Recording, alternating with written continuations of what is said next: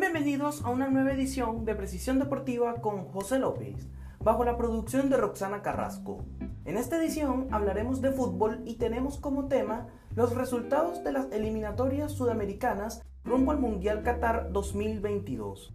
Este día jueves se disputaron los primeros partidos de las eliminatorias sudamericanas rumbo al Mundial de Qatar. El primer compromiso fue Paraguay contra Perú, en el que la selección albirroja fue local. En este compromiso presentó un once bastante ofensivo, bastante interesante por parte de Eduardo el Toto Berizo. Misma propuesta fue la que hizo Ricardo el Tigre Careca al mando de la selección peruana del fútbol. El resultado fue un empate a dos goles Tuve la oportunidad de ver este compromiso los primeros 15-20 minutos y en realidad me agradó mucho lo que propuso cada selección en este compromiso. De hecho, el resultado final así lo demuestra. Dos selecciones que fueron a buscar los tres puntos uno al otro, se atacaron por varios sectores de la cancha y el resultado creo que al final termina siendo justo porque no hubo un claro dominador del juego, sobre todo en la segunda parte. Los autores de los goles fueron por parte de Paraguay fue Ángel Romero al minuto 66 y 81 por partida doble. El jugador de San Lorenzo de Almagro logró anotar los dos goles acá por Paraguay. Un partido bastante vistoso por parte de uno de los dos Romeros. Sabemos que son hermanos gemelos y ambos están acá jugando con la selección paraguaya de fútbol. Y por parte de Perú marcó André Carrillo al minuto 52 y 85. Un André Carrillo que demostró toda su calidad y toda su experiencia del fútbol europeo. Sabemos que jugó muchos años en Sporting de Lisboa y en el Watford de Inglaterra y aporta toda su calidad y experiencia a la selección peruana de fútbol. Una selección peruana que tuvo la baja sensible de Paolo Guerrero. En su lugar jugó Rui Díaz, un Rui Díaz que se vio un poco dubitativo en el partido no gravitó del todo. Es verdad que no le llegaron balones al ataque para él poder ejercer toda su calidad y jugar de espalda al arco o buscar una ocasión de gol. Fue sustituido por parte del Tigre Gareca, pero sin embargo no creo que es tiempo para juzgar a Ruidías porque es apenas el primer partido de las eliminatorias y no, no quisiera juzgarlo del todo porque no es un habitual tampoco en el 11 titular de la selección peruana de fútbol. Por parte de Paraguay me llamó mucho la atención Miguel Almirón, sin lugar a dudas es el mejor futbolista paraguayo en este momento.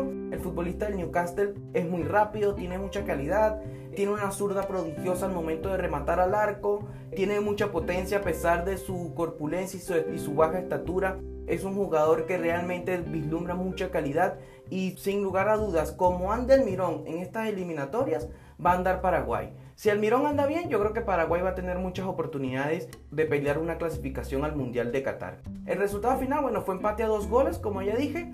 Una selección peruana que yo creí que iba a ganar, sacar los tres puntos en su visita a Paraguay. No fue así. De hecho, en mi pronóstico, en el podcast pasado dije que ganaba dos goles por uno. Al final fue empate a dos goles. Eh, subestimé un poco a Paraguay pero realmente fue un partido bastante vistoso. De hecho, yo creo que de la jornada del jueves fue el partido mucho más vistoso con relación a los otros dos. El otro compromiso que se disputó empezó tan solo 15 minutos después de este, fue el Uruguay-Chile.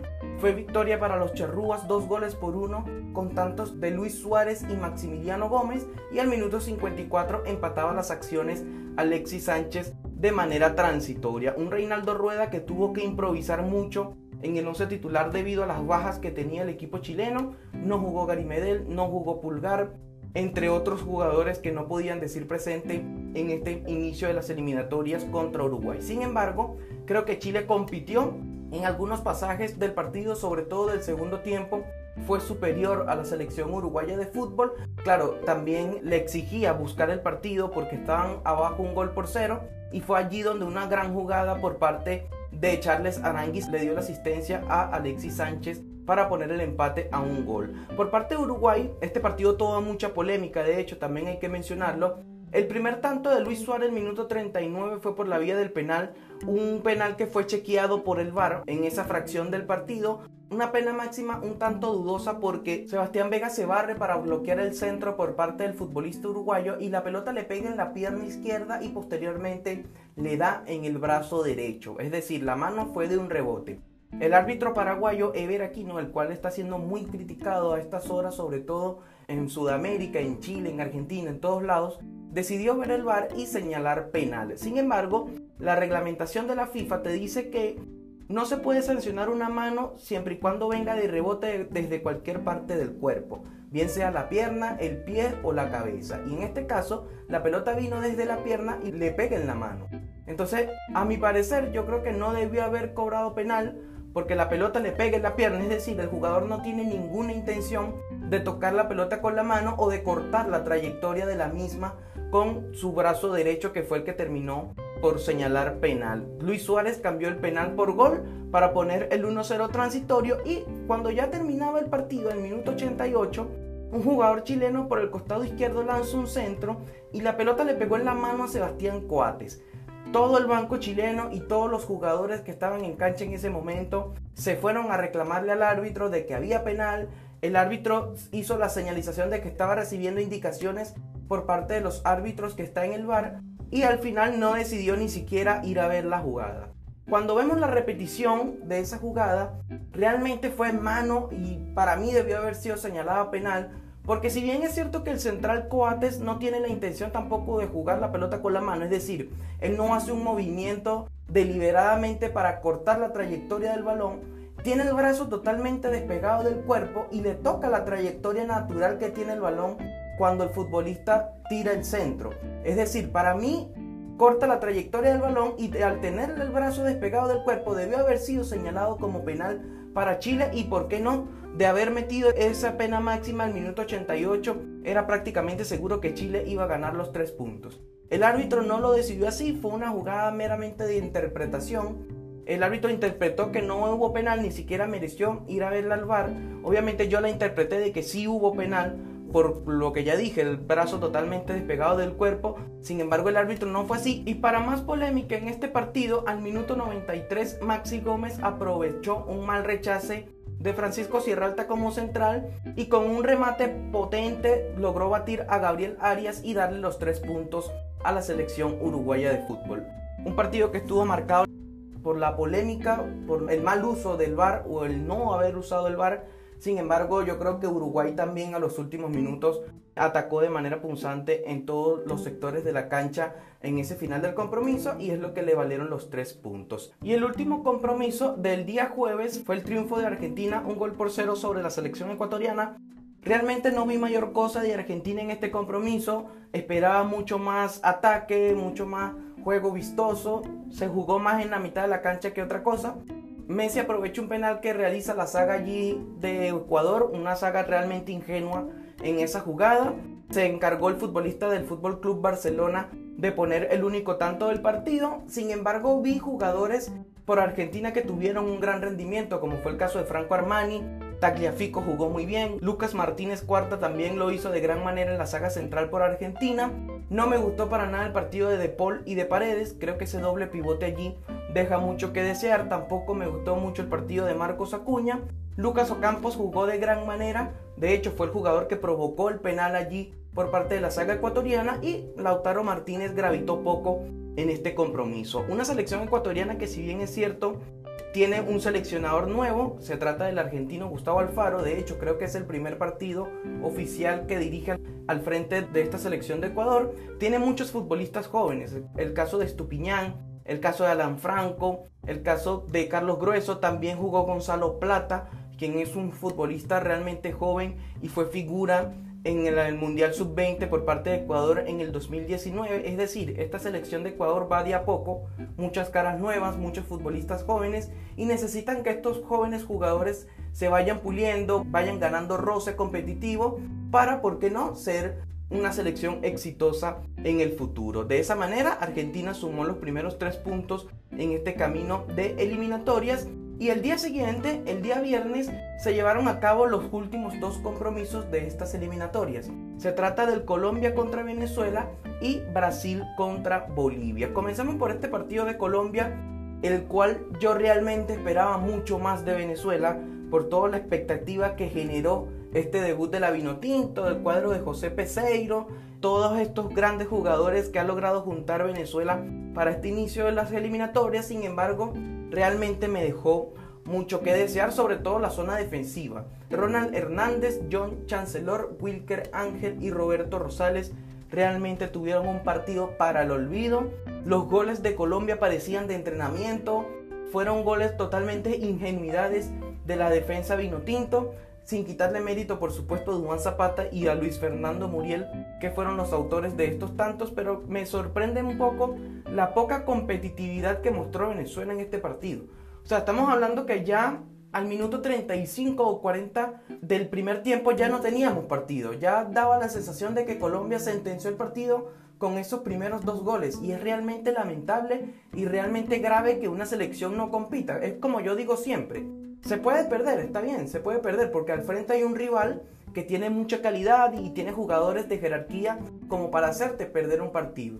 Lo que yo no puedo permitir es que el equipo no compita, que el equipo esté así con los brazos caídos, como prácticamente caminando la cancha sin hacer nada, sin empujar al rival, sin exigir al rival. Eso es lo que yo no me puedo permitir en el caso mío que soy aficionado del fútbol y esto fue la sensación que me dio la selección venezolana de fútbol en este primer partido de eliminatorias. Por parte de Colombia, bueno, lamentablemente sufrió una grave lesión Santiago Arias tuve la oportunidad de ver esa lesión realmente fea, por decirlo de alguna manera, esa lesión allí en el tobillo izquierdo de Arias, cómo se fractura y cómo ver esas imágenes en vivo y directo es realmente fuerte y realmente lamentable para el futbolista del Bayern Leverkusen. Le deseamos una pronta recuperación al lateral derecho por parte de la selección Colombia. Una defensa que no tuvo mayores contratiempos en el partido, como es el caso de Jerry Min y Davinson Sánchez, prácticamente no sufrieron nunca el compromiso, al igual que Joan Mujica.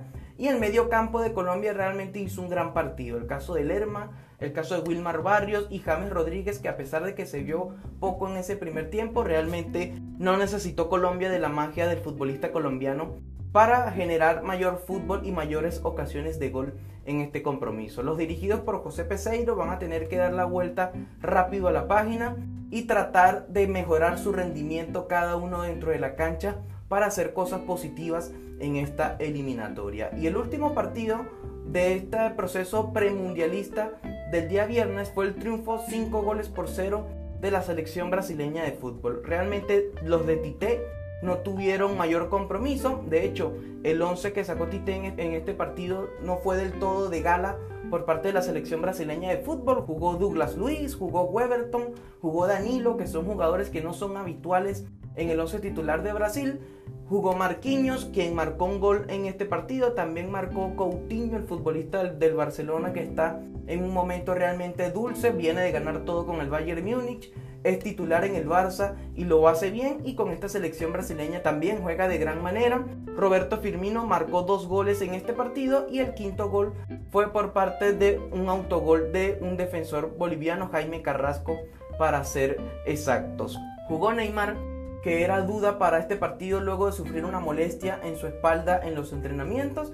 Realmente Brasil no tuvo mayor contratiempo en este compromiso ante Bolivia. César Farías tiene mucho trabajo con esta selección boliviana de fútbol. Sabemos que desde hace rato ya Bolivia es la cenicienta, por llamarlo de alguna manera, en esta zona del mundo en cuanto a fútbol se habla. Sin embargo, yo creo que Farías es un entrenador competitivo que le gusta ganar y le gusta sacar lo mejor de cada uno de sus futbolistas. Un detalle que me di cuenta en estas eliminatorias, yo como aficionado al fútbol me gustaría que los partidos que se realicen el mismo día tuvieran horarios diferentes para tener la oportunidad de ver todos los compromisos.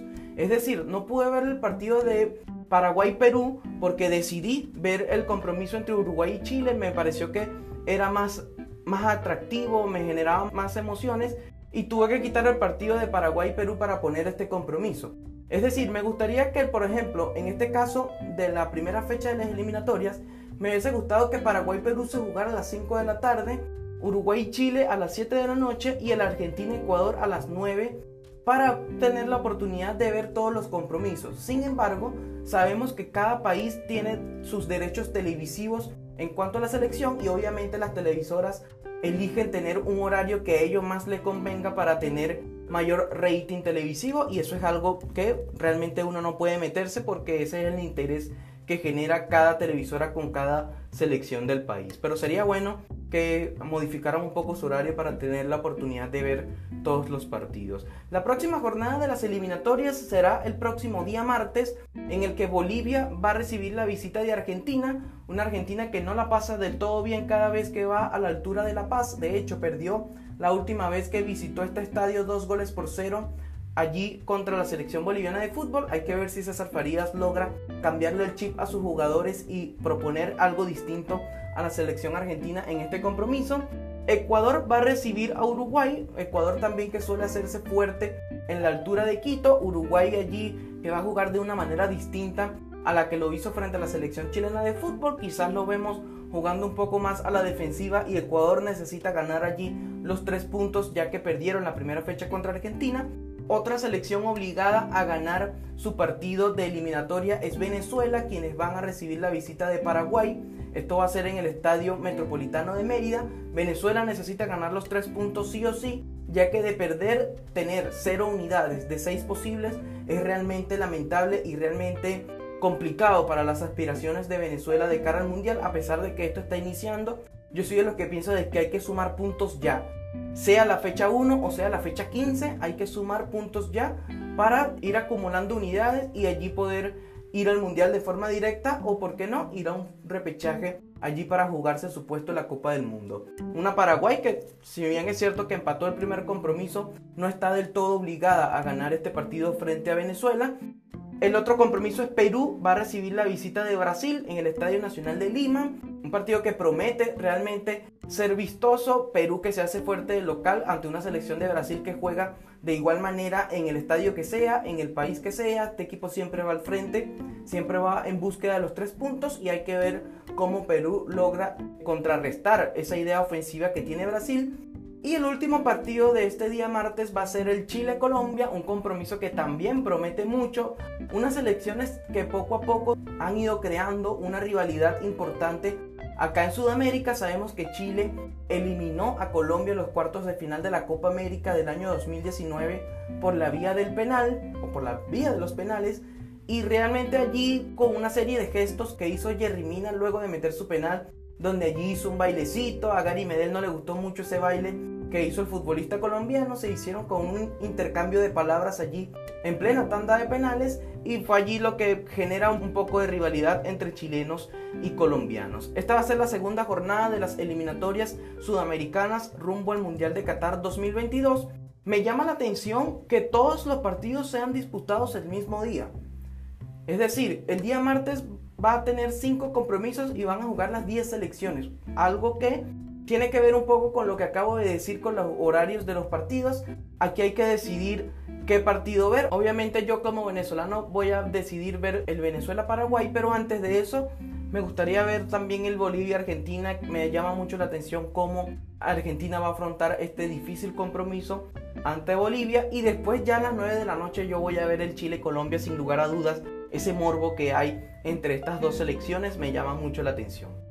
Y bien amigos, esto ha sido todo de las eliminatorias sudamericanas. También me gustaría mencionar un poco de los partidos de la UEFA Nations League que se llevaron a cabo este día sábado. Se disputó la tercera jornada de este torneo europeo que creó la UEFA para que las selecciones tengan roce y, ¿por qué no?, para que compitan entre sí y ganar competitividad, ganar una rivalidad allí sana dentro de la cancha, dentro de las selecciones europeas de fútbol. Luxemburgo venció dos goles por cero a Chipre, al igual que Montenegro venció a Azerbaiyán con el mismo marcador de dos goles por cero. Gibraltar venció un gol por cero a la selección de Liechtenstein allí en la tercera fecha de la UEFA Nations League.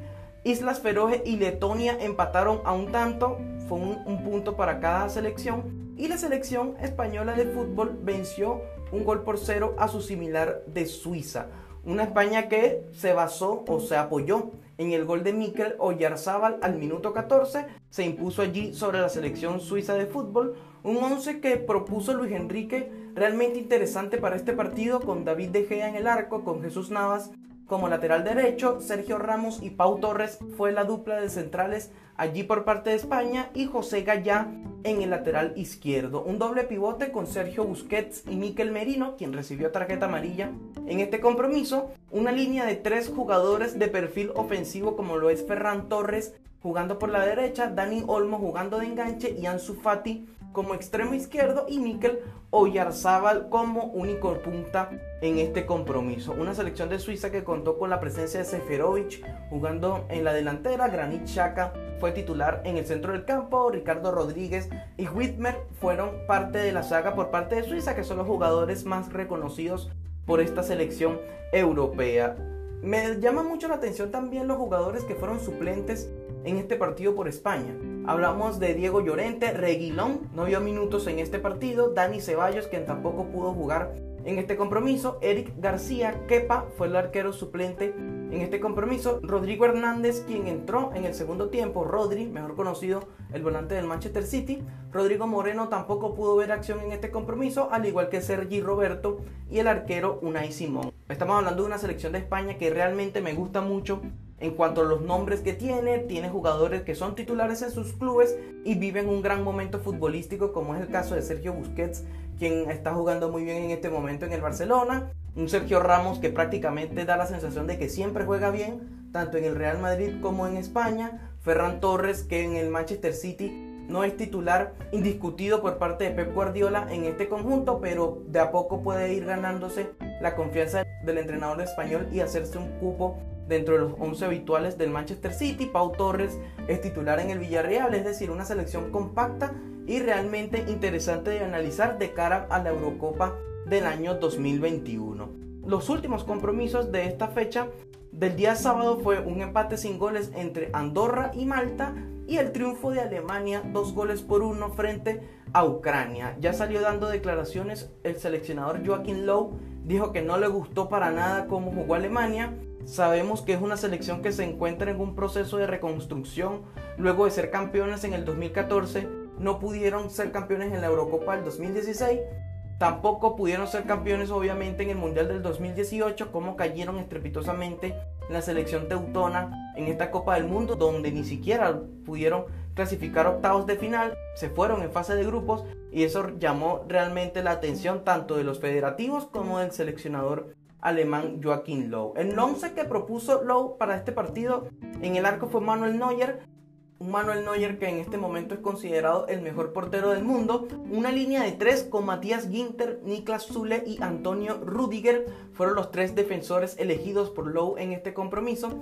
Halstenberg, Cross, Joshua Kimmich y Klosterman fue el medio campo por parte del seleccionador alemán dos jugadores de perfil ofensivo como lo es Julian Draxler y León Goretzka y Serge Nabri jugando como única punta. Me llama la atención la posición de Nabri, no es un delantero natural, es un jugador que juega más por afuera, tanto por izquierda o por derecha. Yo en lo personal lo he visto jugando mejor por derecha y en esta selección de alemana juega de único 9.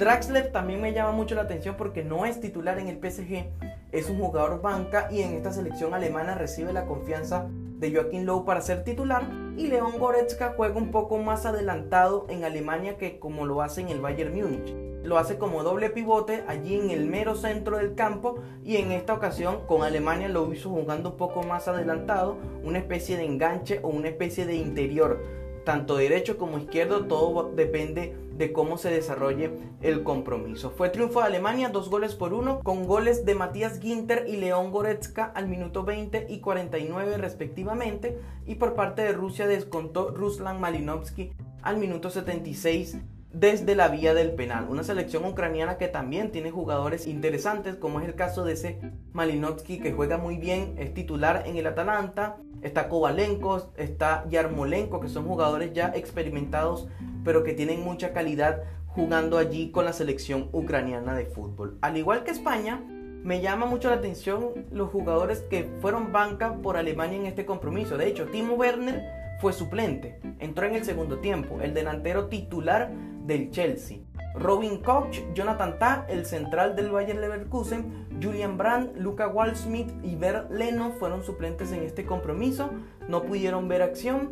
Florian Neuwas fue suplente también en este compromiso. Jonas Hoffman, Robin Gossens, quien es titular indiscutido en el Atalanta por el sector izquierdo, allí del conjunto italiano y Kevin Trapp fueron los jugadores que no tuvieron la oportunidad de ver minutos en este compromiso. Enrique entró en el segundo tiempo y me llama mucho la atención o me genera mucho ruido el hecho de que Kai Havertz sea suplente en esta selección alemana de fútbol. El jugador que costó 80 millones al Chelsea Football Club, que lo pagaron al Bayer Leverkusen, es suplente en esta selección alemana. No deja de ser curioso, un jugador que tiene mucho talento, mucha calidad, ya lo ha demostrado en algunos partidos con el Chelsea, promete ser el futuro de esta selección alemana de fútbol, pero de momento Joaquín Lowe prefiere llevarlo de a poco, ser suplente, jugando pocos minutos en este compromiso y es allí donde el jugador va ganando rosa competitivo y mucho músculo allí para ser titular con Alemania. Sabemos que esta selección alemana siempre se le exige mucho,